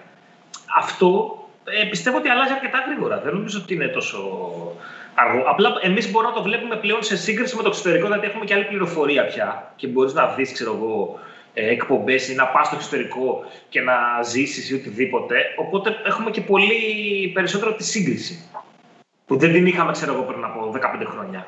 Τόσο πολύ, δεν έχει σχέση. Ναι, ναι, μεν υπάρχει μία, μία πρόοδος στα θέματα αυτά, αλλά, αλλά είναι πάρα πολύ μικρή η πρόοδος. Δηλαδή, όσο υπάρχει, ε, γιατί πιστεύω ότι έχουμε θεοκρατία, όσο, όσο υπάρχει εδώ, εδώ πριν μια εβδομάδα δείξαν την, βάλαν την Παναγιά πάνω στη Βουλή. Δεν το πίστευα αυτό το πράγμα. Όσο υπάρχει η θρησκεία, ο χριστιανισμός συγκεκριμένα συνυφασμένος με το κράτος και όσο υπάρχει αυτή η δεξιά νοοτροπία που πιστεύω είναι πάρα πολύ μεγάλο ποσοστό του πληθυσμού που έχει αυτή η νοοτροπία. Και για να γίνουν τέτοια βήματα χρειάζονται πιο αριστερές κυβερνήσεις. Και είμαι κατά όλων των κομμάτων. Δηλαδή, αν με ρωτούσες, ε, για μένα δεν θα πρέπει να υπάρχουν κόμματα. Αλλά άμα ας πούμε, ο ΣΥΡΙΖΑ είχε κάνει αυτοδύναμη κυβέρνηση, ίσως να είχαμε λίγα περισσότερα βήματα προς μια πιο λογική κατεύθυνση σε αυτά τα θέματα. Μα ναι και όχι. Μ' αρέσει που ακόμα και με καλεσμένο πάλι καταλήγουμε σε ΣΥΡΙΖΟ προπαγάνδα. Δηλαδή, δεν, ναι, δεν, δεν, ε, ε, ψήφισα δύο φορές ΣΥΡΙΖΑ, την προηγούμενη φορά, την τελευταία φορά ψήφισα ΜΕΡΑ25, έδωσα 90 ευρώ στα κτέλ, πήγαινε έλα να πάω από τα Γιάννη στην Αλεξανδρούπολη να ψηφίσω όχι το δημοψήφισμα και πήρα τα αρχίδια μου, δεν είμαι με το ΣΥΡΙΖΑ. Πόσο ο Δημήτρης ο Κυριάζηδης. δεν είμαι με κανένα... Δεν είμαι με κανένα... όλα φτιάχνονται, όλα φτιάχνονται, όλα φτιάχνονται, δεν πειράζει. Ουδής αναμάρτητος. Ναι, απλά πιστεύω ότι τα βήματα είναι πάρα πολύ αργά και και όσο έχουμε δεξιές κυβερνήσεις θα είμαστε δύσκολα. Ε, Κοίτα, ε, εγώ τίνω... Δημήτρη, τίνω... δεν μπορείς να βγάλεις εντελώ ρε φίλε για τη θρησκεία όμως. Θέλω να σου πω ότι υπάρχουν άνθρωποι οι οποίοι ρε φίλε πιστεύουν και εκπροσωπούνται και γενικά πρέπει να εκπροσωπούνται. Αν πιστεύουν να πληρώνουν αυτοί τους παπάδες Αυτό ναι, να πηγαίνουν και να πιστεύουν. Να μην, να μην εμφανίζονται στη Βουλή, να μην έχουν άποψη για τα βιβλία μου και να μην πληρώνουμε όλοι φόρο για να πληρώνουν οι παπάδε. Ναι. Δεν ζητάω κάτι τρελό. Ή αν πληρώνουμε, αν πληρώνουμε όλοι φόρο, να, να, με τους φόρους που πληρώνουμε να πληρώνονται ε, να δημιουργούνται τεμένοι, να δημιουργούνται βουδιστικοί ναοί, να πληρώνονται οι βουδιστές οι ιερείς και οι μουσουλμάνοι ιερείς και να δημιουργηθούν και αθεϊστικά ε, μέρη όπου πάμε και κράζουμε τους υπόλοιπους. Αυτό υπάρχει, νομίζω ήδη. Αντιθεϊστικά μέρη, όχι αθεϊστικά. Ναι, νομίζω λέγεται ίντερνετ. Ναι. Σχετικά με το όλο θέμα ψυχική νόσος κλπ. Υπάρχει το στερεότυπο, ρε παιδί μου, ότι οι κομικοί σε ένα πολύ μεγάλο ποσοστό τους πάσχουν από κάποιες μορφές ψυχική νόσο. Και θέλω να κάνουμε αυτή τη συζήτηση, ρε παιδί μου, κατά πόσο πιστεύετε ότι ισχύει εσείς, από ό,τι έχετε, πόσα άτομα έχετε γνωρίσει προσωπικά και γιατί, δηλαδή τι, τι παίζει; Ναι, Σταύρο. Είναι πολύ σύντομο και μετά ε, δίνω μπάλα σε εσάς. Λοιπόν, εγώ πιστεύω ότι το, το λες αυτό ρε παιδάκι μου, γιατί όσοι έχουν ε, ε, ψυχολογικά θέματα γενικά, Ε, είναι αυτοί που το λένε στη σκηνή πάνω. Οπότε εσύ, ρε παιδάκι μου, κάτι το οποίο δεν το ακούς συχνά και σου κάνει trigger εκείνη τη στιγμή. Και εγώ θεωρώ, πιστεύω, ότι γι' αυτό νομίζω ότι είναι πολύ. Εγώ το λέω. Όντως πολύ είναι βασικά. Εγώ το λέω κρίνοντας από συνομιλίες προσωπικές που είχαμε άτομα, όχι από το τι ακούς στη σκηνή. Εγώ σου λέω για τη σκηνή. Εγώ σου λέω για τη σκηνή τώρα για προσωπικά δεν ξέρω. Όχι, αυτό το στερεότυπο υπάρχει χρόνια. Ρε. Και είναι ένα στερεότυπο που αναπαράγεται στην ελληνική τηλεόραση πάρα πολύ. Και όχι με κομικούς stand-uppers, με κομικούς και καλά ηθοποιούς κομικούς. Όχι, ότι... μιλάω για το, για το stand-up, παιδί μου, μας ενδιαφέρει κιόλας και ασχολούμαστε εμείς προσωπικά. Τώρα για ηθοποιούς δεν έχω να πω κάτι. Γαμιούνται ηθοποιοί, έχω να πω εγώ. Εγώ πιστεύω ότι απλά είναι ένας ε, ρομαντικός μύθος που συντηρείται και απλά βοηθάει και τους δημοσιογράφους να κάνουν ερωτήσεις το ότι παίζεις στη δική μας περίοδο και στη δική μας ελληνική σκηνή ε, να έχει τύχει συγκυρία και πολλοί να έχουν ψυχικές παθήσεις, ισχύει. Τώρα νομίζω ότι είναι απλά μονάδες του πληθυσμού. Δεν είναι ότι σειραίουν στο stand-up, ειδικά ή στην κομμωδία γενικά άτομα με. Πιστεύω ότι ειδικά και παλιότεροι Έλληνες ηθοποιοί το συντηρούσαν αυτό το στερεότυπο ε, για να έχουν ας πούμε, ένα τεράστιο βάθος χαρακτήρα πίσω από τα αστεία που κάνανε για πούτσες και, και μουνιά όλη την ώρα. ναι, ναι, ναι. Εγώ θεωρώ ότι γενικά το stand-up Τώρα παίζει δεν το έχετε βιώσει και εσείς. Θεωρώ ότι γενικά ρε παιδάκι μου βοηθάει. Ακόμα και να έχεις θέμα ρε παιδάκι μου, ότι είναι ψυχοθεραπεία. Είναι μια μορφή ρε παιδάκι μου ψυχοθεραπείας αυτό. Η οποιαδήποτε μορφή έκθεσης Σταύρο βοηθάει στις ψυχικές νόσους. Οποιαδήποτε καλλιτεχνία. Ε, επειδή λέμε για το stand-up τώρα. Ε, γι' αυτό το λόγο και στο ΚΕΘΕΑ έχουν πάρα πολλά προγράμματα τα οποία αφορούν ας πούμε, χειροτεχνία, αφορούν θεατρικό παιχνίδι, αφορούν improv. Γιατί βοηθάει είναι μια μορφή ο άλλος να φύγει ας πούμε, από τα στεγανά της προσωπικότητάς του mm. και να εκφραστεί, να μιλήσει yeah. για αυτά που νιώθει.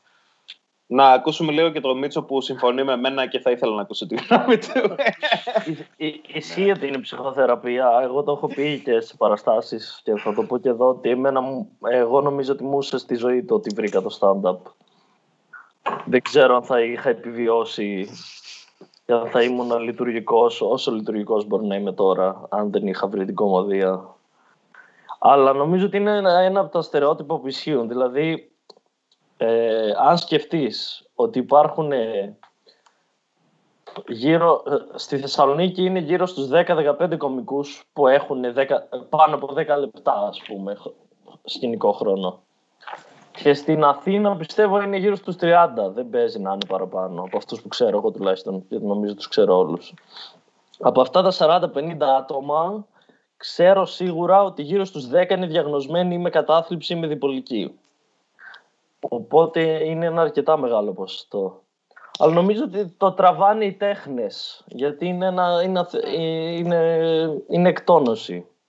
Και επίσης ε, είναι όταν έχεις μια ψυχική ασθένεια συνήθως έχεις και μια διαφορετική οπτική και έχεις, πράγ, έχεις πράγματα να πεις εισαγωγικά. Έχεις κάτι διαφορετικό να πεις και κάποιες διαφορετικές εμπειρίες. Οπότε Ίσως ε, ε, πάνω σε αυτό που είπες, ε, ε, ίσως ρε παιδί μου ισχύει ότι όντως οι τέχνες είναι κάτι το οποίο το, πώς το λένε, βρίσκουν εκεί πέρα ίσως ε, αυτοί οι άνθρωποι κάποιο τρόπο εκτόνωσης, έκφρασης κλπ. κλπ. Απλά ίσως εμείς το σχολιάζουμε τώρα και μας φαίνεται ιδιαίτερο το ότι ένας κομικός, κάποιος που ασχολείται με το να διασκεδάζει τους άλλους, Δηλαδή ότι στην ουσία αυτή είναι η διαφορά. Ότι σε όλο τον καλλιτεχνικό κόσμο μπορεί να είναι ίδιο το ποσοστό ανθρώπων με ψυχική νόσο, αλλά επικεντρωνόμαστε στους κομικούς γιατί μας, φαίνεται αντί... μία, μας κάνει μια ναι. αντίθεση το κάποιος ας πούμε να κάνει κομμωδία ε, ότι κάνει τους άλλους να γελάνε, αλλά αυτό. αυτός... Υπάρχει ναι. και ένα παλιό αστείο που το έχει και στους Watchmen του Ρόρσαχ που λέει πάει ένας στον ψυχίατρό του και λέει: Γιατρέ, έχω πρόβλημα. Λέει: Δεν μπορώ να διασκεδάσω με τίποτα. Είμαι τελείως δυστυχισμένος. Τα χάπια που μου δώσετε δεν βοηθάνε. Και του λέει ο γιατρός: Ωραία, λέει: Έχει έρθει ένας ε, απίστευτος κλόουν στην πόλη. Πήγαινε στον κλόουν, σε... αυτός δεν γίνει να μην σε διασκεδάσει. Είναι ο καλύτερος όλων. Και του λέει: Μα γιατρέ, εγώ είμαι αυτός ο κλόουν. είναι πολύ δεικτικό.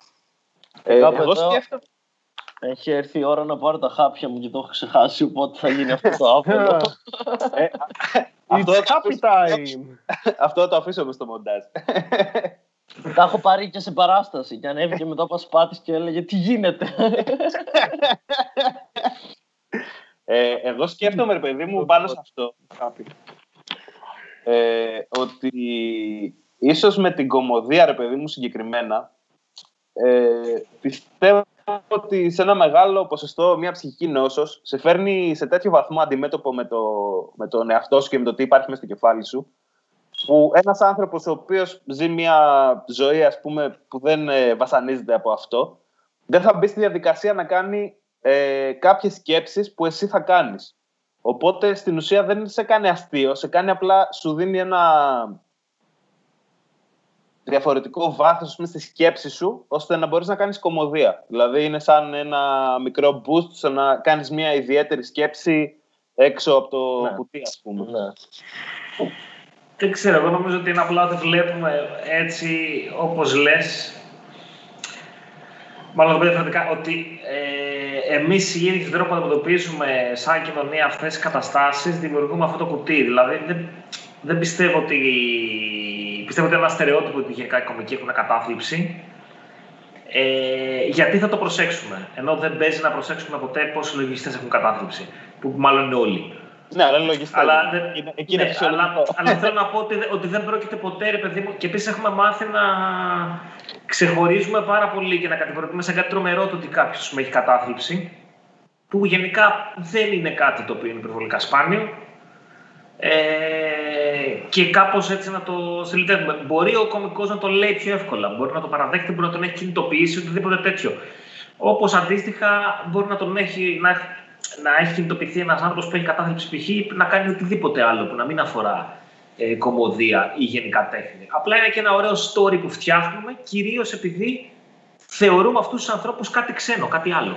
Ότι ο, ο Κυριαζήτης κάνει κομμωδία ενώ έχει κατάθλιψη. Λες και το ένα ας πούμε, απαγορεύει το άλλο ή λες και είναι κάτι ας πούμε, ε, τρομερό. Είναι κυρίως το, το πώς το βλέπει η υπόλοιπη κοινωνία και το ξεχωρίζει.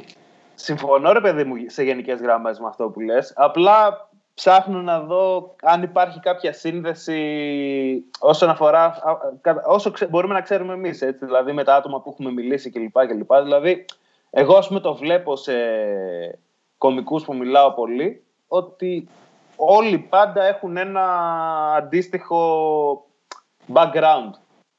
Και εγώ βλέπω μία σύνδεση. Βλέπω μία σύνδεση γιατί, ρε παιδί μου, εσύ, ας πούμε, εσύ άλλη που διαφωνείς, Κατά πόσο θεωρείς ότι ένας άνθρωπος ο οποίος είναι 100% ψυχικά υγιής, ναι. κατά πόσο θεωρείς ότι στην καθημερινότητά του θα κάτσει να ψάξει μέσα στο κεφάλι του τι γίνεται; Εγώ πιστεύω σχεδόν καθόλου. Δηλαδή, απλά οι μέρες του περνάνε και όλα είναι γαμάτα και η ζωή του είναι τέλεια. Δεν ξέρω τι ορίζεται ως... Ε, Όχι, ε, διαφωνώ πάρα πολύ. Υπάρχει ένα θέμα το... Sorry, sorry. Όχι, εγώ λέω ότι υπάρχει ένα θέμα το τι ορίζεται σαν απόλυτα ψυχικά υγιής. Δηλαδή, από εκεί εγώ ξεκινάω την κουβέντα. Αλλά από εκεί πέρα όχι, γιατί και ένας άνθρωπος που δεν έχει ας πούμε, οποιαδήποτε ψυχική ασθένεια μπορεί να το ψάξει. Απλά εμείς έχουμε συνηθίσει να, να. Όχι εμείς, γενικά η κοινωνία το να λέει ότι. Α, κοίτα, ενώ έχει κατάθλιψη και, και ερμηνεύουμε την κατάθλιψη, ας πούμε, σαν κοινωνία, το ότι είναι κάποιος μονίμως στεναχωρημένος, α και κάνει αστεία. Yeah. Αυτό κατά βάση είναι που, που απαντάει, σε αυτό απαντάει αυτό το, στερεότυπο ε, που προφανώς είναι πάρα πολύ ωραίο το να αποδεικνύεται μέσα από το ότι υπάρχει ας πούμε κωμικό ότι σε μια κατάσταση που θεωρείται δύσκολη πρέπει να την κάνουμε πιο πραγματική, πιο γήινη και χωράει μέσα σε αυτό το χιούμορ και το ανατρεπτικό χιούμορ και να του πάρει την κατάστασή του και να την κοροϊδεύει οτιδήποτε τέτοιο. Αλλά θεωρώ ότι αυτό γίνεται επειδή κατά βάση δεν έχουμε αποδεχτεί τους ανθρώπους που έχουν μια ψυχική ασθένεια το τι είναι.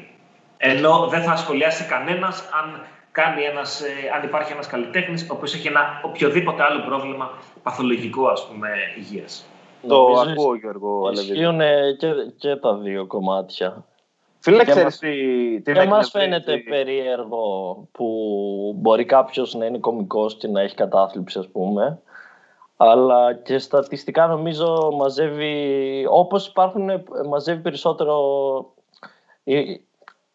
Όπως και να το κάνουμε από αυτούς τους 50 Έλληνες κομικούς που έχουν ε, πάνω από 10 λεπτά χρόνο, οι, οι 10 που ξέρω εγώ είναι διαγνωσμένοι και ξέρω άλλους 10 που θα, που θα έπρεπε να, να πάνε σε ένα γιατρό να τους κοιτάξει ή κάτι έχουν, ας πούμε. Οπότε ε, νομίζω παίζουν και τα δύο. Αλλά σου ξαναλέω ότι στην Ελλάδα το stand-up ε, μετράει λίγα χρόνια. Οπότε ίσως είναι και συγκεκριμένη συγκυρία. Δεν είναι στατιστικό δείγμα ικανό. Πρέπει να δούμε σε όλο τον ναι, κόσμο τι γίνεται, τι γίνεται στην κομμωδία και πόσοι έχουν όντως διαγνωσμένες παθήσεις. Επίσης, μπήκε αυτό ότι κάποιος που είναι ψυχικά ασθενής ε, θα σκεφτεί λίγο περισσότερο, πάλι μου φαίνεται περίεργο. Δηλαδή, κάποιος για να γίνει γιατρός πρέπει να έχει διαβήτη ή καρκίνο. Δε... Όχι, ρε, όχι, απλά. Έχει, δεν είπα αυτό. Έχει, δεν είπα ούτε ότι. Το, το να κοιτάξει μέσα το περισσότερο. Αυτό. Ναι. ναι, το, το, να κοιτάξει μέσα το περισσότερο πιστεύω είναι θέμα συγκυριών, ευφυία και ταλέντου. Δηλαδή, πολλοί μεγάλοι φιλόσοφοι δεν είχαν κάποια ψυχική νόσο. Ή μπορεί να, έχεις, να μην έχεις ψυχιατρικά προβλήματα, να έχεις ψυχολογικά προβλήματα. Δηλαδή, να μην έχεις διαγνωσμένο με κάτι. Αλλά όντως οι συγκυρίες ζωής σου να είναι τόσο άσχημες που αναγκαστικά να κάνεις κάνεις μια ενδοσκόπηση. Ε, και τρίτο... Οι περισσότεροι κομικοί έχουν θέματα με καταχρήσεις. Το οποίο είναι ισχύει. Δηλαδή, ε, από αυτούς του 50, εγώ, εγώ βάζω το χέρι μου στη φωτιά, ε, στη φωτιά, όπ, μωρή στη φωτιά, ε, ότι από τους 50 κομικούς που έχουν 10 λεπτά και πάνω στην Ελλάδα, οι 45 κάνουν ναρκωτικά. Ε, λοιπόν, να, να, να, να, πω λίγο κάτι εδώ. Πρώτον, σε αυτό που έλεγε, ο Μπίλι πριν, που έλεγες εσύ πριν, ε, δεν πιστεύω ότι είναι μόνο διάσταση της ψυχοθεραπείας πάνω σκηνή. Ε, είναι και διάσταση αυτό που, που ανέφερες εσύ πριν, τη, της έλλειψης σερωτονίνης. Δηλαδή, όταν πάνω στη σκηνή παίρνεις ένα φιξάκι, ότι παίρνεις το χειροκρότημα, παίρνεις το γέλιο, σου δίνει ένα thrilling το οποίο δεν μπορεί να παράξει. Είναι 100% ναρκωτικό. Ναι. Ε, αλλά στο άλλο, ε, αν λάβουμε υπόψη μας όλο το φάσμα των κομικών που ξέρουμε, είπες καταχρήσεις, είπες ε, ψυχιατρικές παθήσεις. Εγώ θεωρώ ότι πιο συνηθισμένη είναι η κομική με καταπίεση που νιώθουν στη ζωή τους. Είτε, ναι. αυτή, κατα... είτε αυτή η καταπίεση είναι γονεϊκή, είτε είναι καταπίεση του φίλου, γυναίκες, είτε είναι καταπίεση σεξιστική. Ε, γυναίκες, ε, κομική, γιατί δεν είναι στην κουζίνα τους; Ε, είτε είναι καταπίεση για ομοφυλόφιλους, είτε είναι καταπίεση. Όπως είπε και ο Άλευ και εσύ, από τη στιγμή που στην Ελλάδα είναι ταμπού το να έχεις κάποια ψυχιατρική πάθηση, πάλι θα εκφράσεις τη σκηνή την καταπίεσή σου. Οπότε γι' αυτό συλλέγονται στην ελληνική σκηνή περισσότεροι κομικοί, ειδικά στην Ελλάδα, είναι ε, υποκείμενα που έχουν υποστεί κάποια, κάποια μορφή καταπίεσης. Τώρα, αν αυτή η καταπίεση είναι ψυχιατρική, νομίζω ότι απλά συγκυριακό. OK, okay, το, το ακούω και αυτό. Το ακούω και αυτό. Πολύ καλή άποψη, Κωνσταντίνε Μπιτσάκο. Γι' αυτό που είπε με τις καταχρήσεις ο, ο Δημήτρης, αρχικά να πω ότι ο Μπιτσάκος ξεκίνησε από τα ξύδια και ξέχασε να γράψει κείμενο. Και, και δεύτερον, ότι νομίζω αυτό είναι κάτι το οποίο ισχύει γενικότερα στον ε, χώρο των τεχνών, ρε παιδί μου. Δηλαδή, εγώ επειδή έπαιζα και μουσική παλιότερα, σχολείο πάρα πολύ.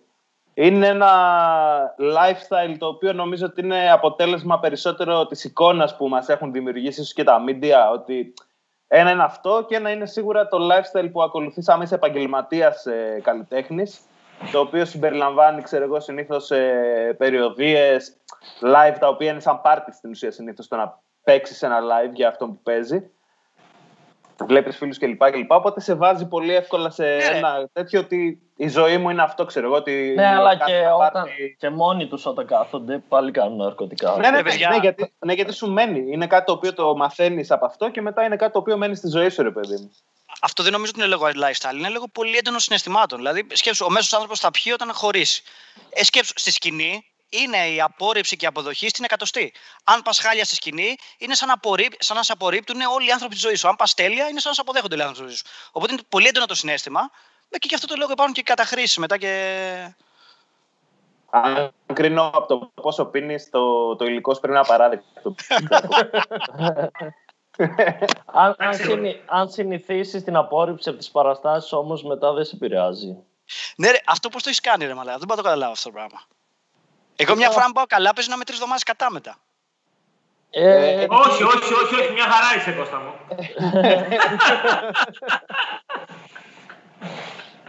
ε, όταν, και... όταν, όταν παίζεις 50 φορές στην αρχή και πεθαίνεις στις 35, ε, μετά το παίρνεις απόφαση ότι okay, μερικές προφανώς πλέον θα πεθάνω μία στις 5 από εκεί που πέθαινα 4 στις 5. Γιατί εμπειρία, γράψιμο κτλ γίνεσαι καλύτερος.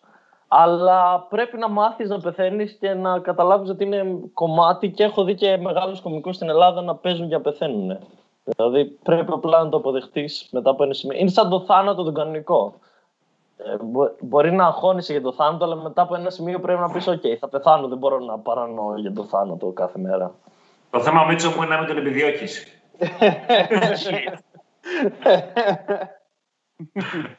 Κάποιες φορές μπορεί να την επιδιώκει σε παράσταση στην αρχ... για λίγο, απλά για να δεις αν μπορείς να ξανανεύεις. Ε, να, να, να σκάψεις για τον εαυτό σου τον τάφο, να μπεις μέσα για να δεις μπορώ να ξαναβγώ. Είσαι από αυτούς που το κάνουν αυτό. Γενικά κάθε τόσο κάνεις μια απόπειρα, ρε παιδί μου, να, να πει ναι. εγώ λίγο. Ναι, μ' αρέσει να, να πειραματίζομαι και να μαλακίζομαι και να βλέπω τι μπορώ να κάνω και τι όχι. Ο θάνατος στο stand-up είναι ίσως το μεγαλύτερο, μεγαλύτερος δάσκαλος που μπορείς να έχεις. Και το έχω παρατηρήσει ότι σε πολλούς κομικούς που στην αρχή δεν πεθαίνανε τόσο, ότι δύο, τρία, πέντε χρόνια μετά, άμα τύχει να πεθάνουν, τους γαμάει. Δηλαδή, γενικά στην αρχή βοηθάει πάρα πολύ το να πεθαίνεις. Δεν λέω να είσαι για τον Μπούτσο επίτηδες. λέω να μην το φοβόμαστε και να καταλάβουμε ότι είναι μέρος της δουλειάς και ότι σε βοηθάει και ίσα ίσα όταν δεν πηγαίνεις καλά σε μια παράσταση παίρνεις περισσότερα πράγματα από αυτή, από το να πας γαμιώντας. Εγώ, φίλε, έχω, ε, ε, νομίζω, θέλω να πιστεύω ότι έχω ένα φυσιολογικό ποσοστό θανάτων πλέον, δηλαδή στις φορές που παίζω.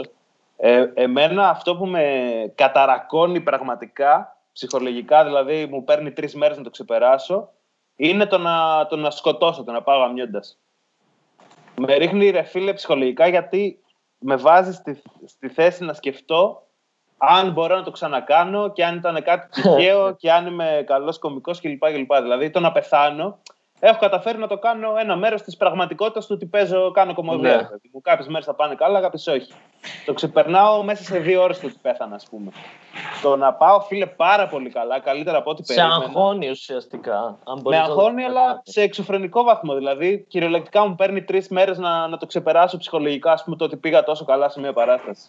Εγώ είμαι χαρούμενος εκείνο το βράδυ και την άλλη μέρα ξαναγυρνάω στην πραγματικότητα. Έχεις δοκιμάσει να με κοιμάσαι. Έχω δοκιμάσει, δεν πάει καλά. Ε, πάει στο μανιακό μετά. Ε, εγώ θεωρώ ότι ο θάνατος στην Ελλάδα είναι διαφορετικός από το εξωτερικό. Γιατί εγώ στο θάνατο στην Ελλάδα δίνω, δίνω μια διαφορετική μετάφραση. Δεν ίδιο πεθαίνεις. Όχι, ρε φίλε, ότι στο εξωτερικό πεθαίνεις και λέει Αυτός δεν έχει γράψει καλά, δεν, δεν είναι καλός κωμικός. Στην Ελλάδα, ε, ο άλλος που δεν έχει ας πούμε, εμπειρία από κομμωδία λέει Αυτός δεν είναι αστείος άνθρωπος. Ναι, έχεις δίκιο. κάτι θέλω να μου πεις γιατί κάνεις έτσι. Όχι. Οπότε. Μαλακία, μαλακία. Μπίλι, π.χ. να μπορεί να μην σε επηρεάζει αυτό, επειδή έχεις έρθει πρόσφατα στην Αθήνα, δεν έχεις μεγάλο κύκλο στην Αθήνα. Οπότε δεν θα λες αυτός δεν είναι αστείο σαν άνθρωπος, από να σε πέθανα, ας πούμε, σήμερα δεν είναι καλός. Μπορώ τεχνικά να το διορθώσω. Όχι, ρε φίλε. Το... Αυτό το, καταλα... το αυτό καταλαβαίνεις.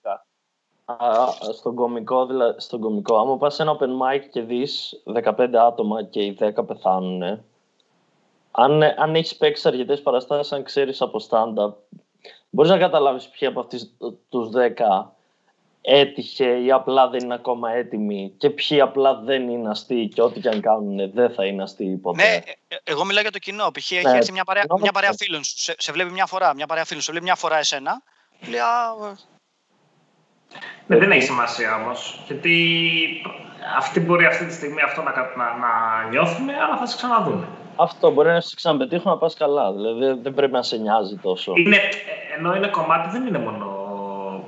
Ε, Πώς το λένε, για. Επειδή λες, ξέρω ότι δεν είναι το, το stand είναι τόσο πολύ το ότι δεν είναι και τόσο γνωστό, που μπορεί ο άλλος ε, να πάει να δει τόπο ονόματα και να πει: Εντάξει, όχι, δεν, δεν με έπεισε καθόλου. Μου φάνηκε ότι δεν είναι Είναι ακόμα πολύ, πολύ νέα η σκηνή. Εγώ έχω φίλους που έχουν πάει να δουν το, το σπηλιόπουλο και λένε Όχι τώρα, ξέρω εγώ, μπουρδά. Γιατί άμα δεν, επειδή δεν τράβηξε η παράσταση και δεν του άρεσε. Αλλά δεν είναι κάτι. Είναι κανονικό κομμάτι της δουλειάς. Ότι κάπως έτσι θα γίνει γνωστό. Με το τραβεί ο άλλος. Όπως έχω και γνωστούς που έχουν δει το σπηλιόπουλο και έχουν πει τι μαλακία είναι αυτή και πρέπει ένα χρόνο μετά και πεθάνουν στη γέλια γιατί ήταν απλά μια κανονική παράσταση, ας πούμε, ενώ πρώτη δεν είχε πάει καλά. Και μετά λέγανε Δεν το πιστεύω αυτό που είδα. Και, και μάλιστα πρόσφατα και προσπαθούσα να με πείσουν ότι ξέρω εγώ, ε, έχει αλλάξει τα κείμενα, έχει κάνει ένα στρατικό το οποίο θα τσεκάρει, έπαιζε το ίδιο. Ρε, το... δεν πρέπει να έχεις και σκοπό σου να. Δηλαδή, πρέπει να έχεις στο μυαλό σου ότι πρέπει να, να αρέσω σε όλους. Προφανώς πρέπει να είσαι αστείος για να κάνεις τον κόσμο να γελάει, αλλά απ' την άλλη δεν γίνεται να γελάσουν όλοι. Δηλαδή, ε, σπάνια θα, ε, πρέπει να βρεις, να, βρει, να βρεις το κοινός σου και το κοινός σου να βρει εσένα. Εκτός το ότι πρέπει να είσαι όντως αστείος. Σε κάποιους ε... δεν θα αρέσει. Κάποιοι θα δουν το βίρον και θα πούνε Α, δεν μ' άρεσε. Και θα τους πεις Εντάξει, δεν ξέρεις από κομμωδία, δεν πειράζει. Γιώργο. Ε, εγώ γνώρισα μια τύπησα της προάλλης στην Αθήνα που ήμουν που, από μια κοινή παρέα και μιλούσαμε. Και μετά από μισή ώρα συζήτηση, της είπα: Ξέρεις κάτι, μην έρθεις ποτέ σε παράστασή μου. Δεν θα σ' αρέσει τίποτα. Τελικά ήρθε. Όχι, δεν ήρθε γιατί δεν έχει παραστάσεις. Το έλυσε αλλιώς το πρόβλημα. Ε, Αλλά ναι, είμαι σίγουρος ότι και να έρθει και να με δει ή να δει τους κομικούς που μου αρέσουν εμένα δεν θα γελάσει. Οπότε δεν χάνεις ε, κάτι. Γιώργο, αυτό που είπες, ε, έχει μοιάζει πάρα πολύ και με τον Τζουβέλα. Γιατί Ας μην το πιάσουμε αυτό το θέμα. Κόψε. Γιατί ρε; Μ' αρέσει που έγινε σκηνοθέτης. Το φέραμε καλεσμένο και θα μας πει να κάνουμε τη δουλειά μας τώρα. Ναι, μαλάκα. Λέω θα, θα διώξει κάποιον από εμάς, ξέρω εγώ. Εδώ εισήγαγε θέμα. Εισήγαγε θέμα πριν. Ε, για, για το ότι στην ουσία παίζει με την ενέργεια και την ενέργεια που θα βγάλει, δηλαδή τον τρόπο που θα τα πει και όχι με το κείμενο καθ' αυτό. Όχι το ότι θα έχει αστείο κείμενο, αλλά είναι ο τρόπος που θα το πει και η ενέργεια που θα βγάλει. Αυτό ισχύει ναι. για όλους τους κομικούς. Πάντως, το, εγώ γι' αυτό θεωρώ ότι ο, ο θάνατος είναι βασικό κομμάτι. Γιατί θεωρώ, ρε παιδί μου, ότι υπάρχει ο, πραγματικά αυτός ο οποίος το κάνει καλά, είναι αυτός ο οποίος θα ξεκινήσει και δεν θα παίρνει γέλιο ούτε για πλάκα ε, και θα τον δεις ότι κάνει, ε, πιάνει μια απόδοση που είναι από τις καλύτερες του. Γιατί εκείνη τη στιγμή δεν θα τον πάρει από κάτω, δεν θα μαζευτεί, δεν θα πει το επόμενο αστείο, ξέρω εγώ, είναι λίγο έτσι να το μαζέψω ή τώρα από που δεν γελάσανε με αυτό που είναι καλό. Οπότε το επόμενο που το έχω απλά λίγο για να συντηρεί το, το κλίμα, ας πούμε, σκέψη πώς θα πάει, το παίζουν όλο στο το, 120%. Αυτό, το παίζεις σαν να, σαν να πηγαίνει, το παίζεις, όχι σαν να πηγαίνει καλά σε φάση δεν καταλαβαίνω τι μου γίνεται, αλλά το παίζεις σαν να το έπαιζες κανονικά. Δεν πρέπει το, να αλλάξεις. Το παίζεις full. Εγώ θεωρώ ότι ναι. το παίζεις ρε παιδί μου και μέσα στο ότι δεν γελάμε. Θα, θα ματώσω ρε παιδί μου. Θα, πώς λένε στη, θα υδρώσω τη φανέλα, ξέρω εγώ. Θα, θα ματώσω γενικά... πάνω στη σκηνή για να γελάσουν. Και αυτό είναι και ο μόνος τρόπος για να το γυρίσεις. Δηλαδή, εγώ θεωρώ ότι επειδή λέμε εμείς κατηγορία θανάτου, ενός θανάτου, εντάξει, κατά βάση με την εμπειρία την οποία έχουμε, το πιο εύκολο είναι ότι ξεκινάμε Έχουμε ένα καλό αστείο, ξέρω εγώ, στο, στο πρώτο λεπτό, ρε παιδί, μια δυνατή ατάκα. Δεν παίρνουμε εκεί, εκεί και λέμε καλά, εντάξει, δεν γελάσανε εδώ, τον ήπιαμε, πάει. Όλο το πεντάλεπτο, το δεκάλεπτο, το πιάματο. Ναι, δεν πρέπει να σπάρει από κάτω. Ισχύει, ισχύει, ισχύει. Άπειρα Γενι, αυτό. Γενικά πιστεύω ότι ο θάνατος ρε παιδί μου είναι εξωφρενικά συνηθισμένο στην κομμωδία. Απλά δεν, δεν είχαμε μέχρι να ασχοληθούμε εμείς τόσο σε βάθος ε, τόσο συχνή επαφή. Δηλαδή, ακούγοντας ε, podcast με κομικούς ξένους, που είναι top ονόματα, ας πούμε, συνέχεια τους ακούς να λένε έπαιζα εκεί τις προάλλες, ναι, πήγε του πούτσου, δεν γέλασε κανένας. Ναι. Και ακόμα και τώρα δηλαδή που είναι στο, στα καλύτερά τους, στο peak τους, ότι σε παραστάσεις καθημερινές πεθαίνουν. Σε mix line-up και τέτοια έχουν κακές μέρες, καλές μέρες δηλαδή. Και απλά εμείς βλέπουμε. Ναι, ναι ρε, ρε, Ξαναλέω όμως, υπάρχει διαφορά στην οτροπία. Δηλαδή στην Αμερική, επειδή βλέπουν χρόνια stand-up, λένε Α, πέθανε αυτός ο κωμικός την τάδε μέρα. Α, λογικά κάποια άλλη μέρα θα πάει καλά. Στην Ελλάδα δεν υπάρχει αυτό. Υπά... Γι' αυτό υπάρχει και αυτό το κύμα που λέει Το stand-up στην Ελλάδα δεν είναι αστείο. Έχει πάει σε μια παράσταση, δεν γέλασε. Α, το stand-up δεν είναι αστείο. Ή αυτός δεν είναι αστείο σαν άνθρωπος. Ή μπορεί να πήγε και στη λάθο παράσταση. Γιατί υπάρχουν και άνθρωποι που δεν είναι στη σκηνή και λένε ότι κάνουν stand-up και πάει μετά κάποιος να τους δει και δεν γελάει και λέει Α, είδα stand-up, αλλά δεν μ' άρεσε. Φεστιβάλ γέλιου, ρε, φεστιβάλ γέλιου. Βέβαια, ε, ε, σε, σε άλλους κλάδους στην Ελλάδα δεν θα γίνει αυτό. Δηλαδή δεν θα πάει κάποιος σε ένας εστιατόριο, δεν θα φάει καλά και θα πει Α, ναι. η σεφ στην Ελλάδα είναι για τον Πούτσο ή ο Έκτορας ε, Μποτρίν είναι για τον Πούτσο. θα πει σήμερα δεν μαγείρεψε καλά. Γιατί έχει εμπειρία χρόνων πίσω από αυτό. Ε, Άλλο θες να πεις κάτι; Ε, δεν καταλαβαίνω αυτό που λες, άρα τι, τι σημαίνει. Ενώ εκεί, εκεί μπερδεύομαι. Ότι, OK, okay, παιδί μου, θα, θα γίνει αυτό. Συμφωνώ. Όχι, ότι είναι αυτή η συγκυρία, ότι μετά από κάποια χρόνια θα έχει αλλάξει. Εγώ προφανώς. Το, τόση ώρα λέω το τι με επηρεάζει εμένα στην αρχή, ρε. Ότι σκεφτόμουν να μην ανέβω σκηνή και, και δεν είμαι καλός, γιατί θα είναι η παρέα μου από κάτω και θα πει Αυτός δεν είναι αστείος, Α, το stand-up δεν είναι αστείο, α, δε, απο, το αποφεύγω σαν είδος. Αυτό. Ενώ στην Αμερική δεν θα γινόταν. Ε. Έχει εμπειρία ο κόσμος και λέει Α, απλά το συγκεκριμένο κείμενο, συγκεκριμένη ημέρα, με το συγκεκριμένο performance δεν πήγε καλά. Κάποια άλλη στιγμή θα δούμε. Αυτό Θεωρώ ότι. Και με την εμπειρία του κομικού. Δηλαδή, όσο πιο πολύ θα παίξεις, τόσο πιο πολύ δεν θα σε νοιάζει. Α, ήρθαν αυτοί να με δουν ή Α, έχει σήμερα έχει πάρα πολύ κόσμο. Αν πεθάνω, τι θα γίνει, ας πούμε. Εντάξει, ναι, Θεωρώ ότι... Η ιδιαιτερότητα, ρε παιδί μου, είναι το, το κοινό στην Ελλάδα έχει μια. το κοινό που δεν παρακολουθεί stand-up.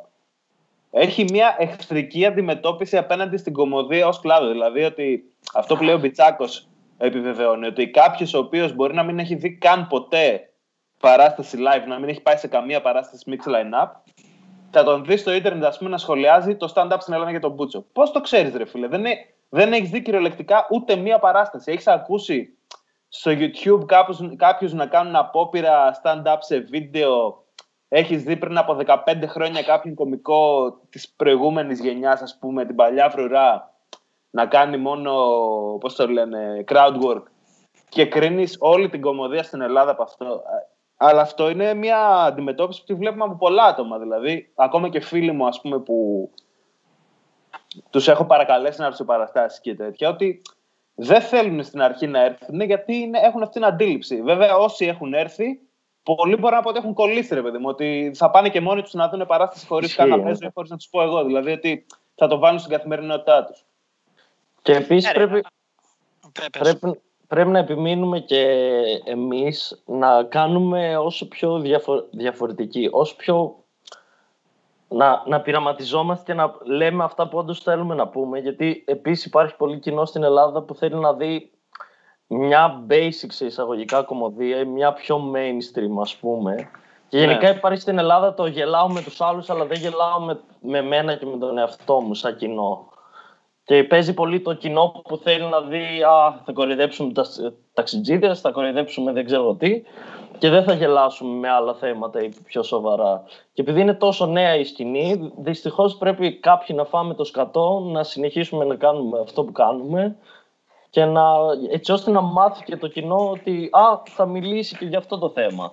Δεν χρειάζεται να μιλάει μόνο. Έχω παρατηρήσει. Ο αυτοσαρκασμό στην Ελλάδα είναι πολύ πίσω. Δηλαδή, ο αυτοσαρκασμό στην Ελλάδα είτε είναι σπάνιος, είτε είναι σε φάση έχω μικρό πουλί, είμαι κοντός, είμαι καραφλό. Σε πιο βαθιά ζητήματα, όπως πηγαία ζητήματα του ανθρώπινου ψυχισμού. Τον εγωισμό, τη ζήλια, τον αρκισισμό. Είναι υψηλό ταμπού. Λέ, α, δεν γελάω με αυτό, δεν είμαι εγώ έτσι.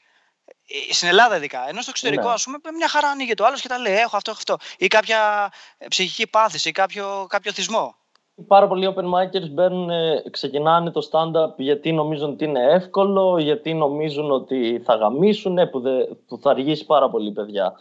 Ε, γιατί, ε, ναι, γιατί θέλουν απλά να γίνουν γνωστοί, δεν ξέρω εγώ τι. Γενικά υπάρχει πάρα πολύ κόσμος που κάνει stand-up χωρίς να τον ενδιαφέρει. Και το, το, το έχει πει ο Τζέφερης ή ο Στάνχοπ, δεν θυμάμαι, σε μια συνέντευξη που λέει όταν με ρωτάνε νέοι κομικοί ή ο κόσμος θέλει να ξεκινήσει το stand-up ε, κάτι να τους πω για να τους βοηθήσω, τους λέω αν έχεις οτιδήποτε άλλο στη ζωή σου που θες να κάνεις, κάνε το άλλο.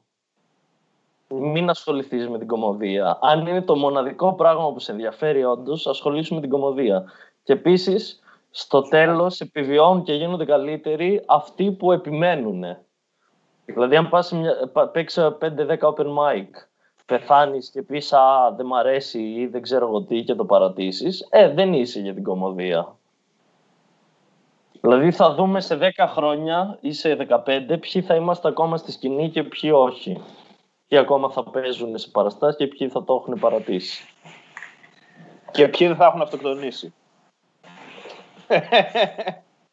Εκεί θα μετρηθούμε. Κάποια συζήτηση ποιος, θα ποιος, πρώτος, ποιος Έλληνας κομικός θα πεθάνει πρώτος. Περιμένουμε να δούμε. Να ευχαριστήσουμε τον Δημήτρη που ήρθε και μας συνόδευσε στη σημερινή μας ε, εκπομπή. Πώς σας ευχαριστώ. Ευχαριστούμε Δημήτρη. Καινούργια μικρόφωνα, YouTube και Spotify. Και Facebook, Instagram, Δημήτρης Κυριαζίδης, Θα σε βάλουμε. Θα, σε, βάλουμε, ρε, ρε. Θα με βρείτε. Ρε, ρε λιμούτσι γαμημένα. Και, και στο Grindr. Ε, σύμφωνα με το ritual τη εκπομπή, Δημήτρη, δεν το ξέρει, ο Αλεβίζο ρίχνει μια βρισιά γιατί έχει βαρεθεί και κλείνουμε το vidcast. Ε, Γιώργο. Ναι, τον μπούλο, καληνύχτα.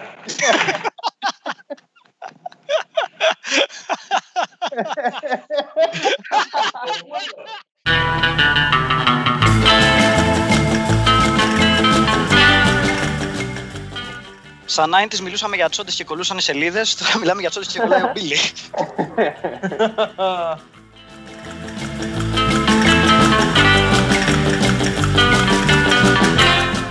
Ε, αυτός που, συγγνώμη που θα διακόψω λίγο, αυτός που έχει ανοιχτές ειδοποιήσεις στο κινητό του εδώ και τρία επεισόδια, εγώ. μπορεί να το βάλει στον κόλλο του παρακαλώ πολύ. Όχι ρε φίλε, γιατί έχουμε τελευταία Βραζιλίας όμως.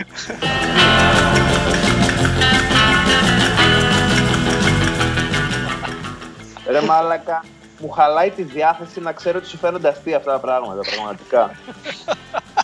Είναι αυτό που λέγαμε ότι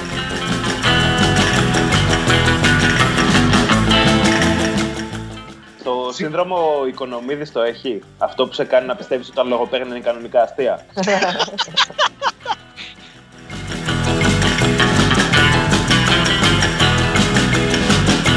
Δηλαδή, ένας στους πέντε διπολικούς πεθαίνει από αυτοκτονία. Και ξέρω πέντε διπολικούς και περιμένω να δω ποιος θα πάει πρώτος.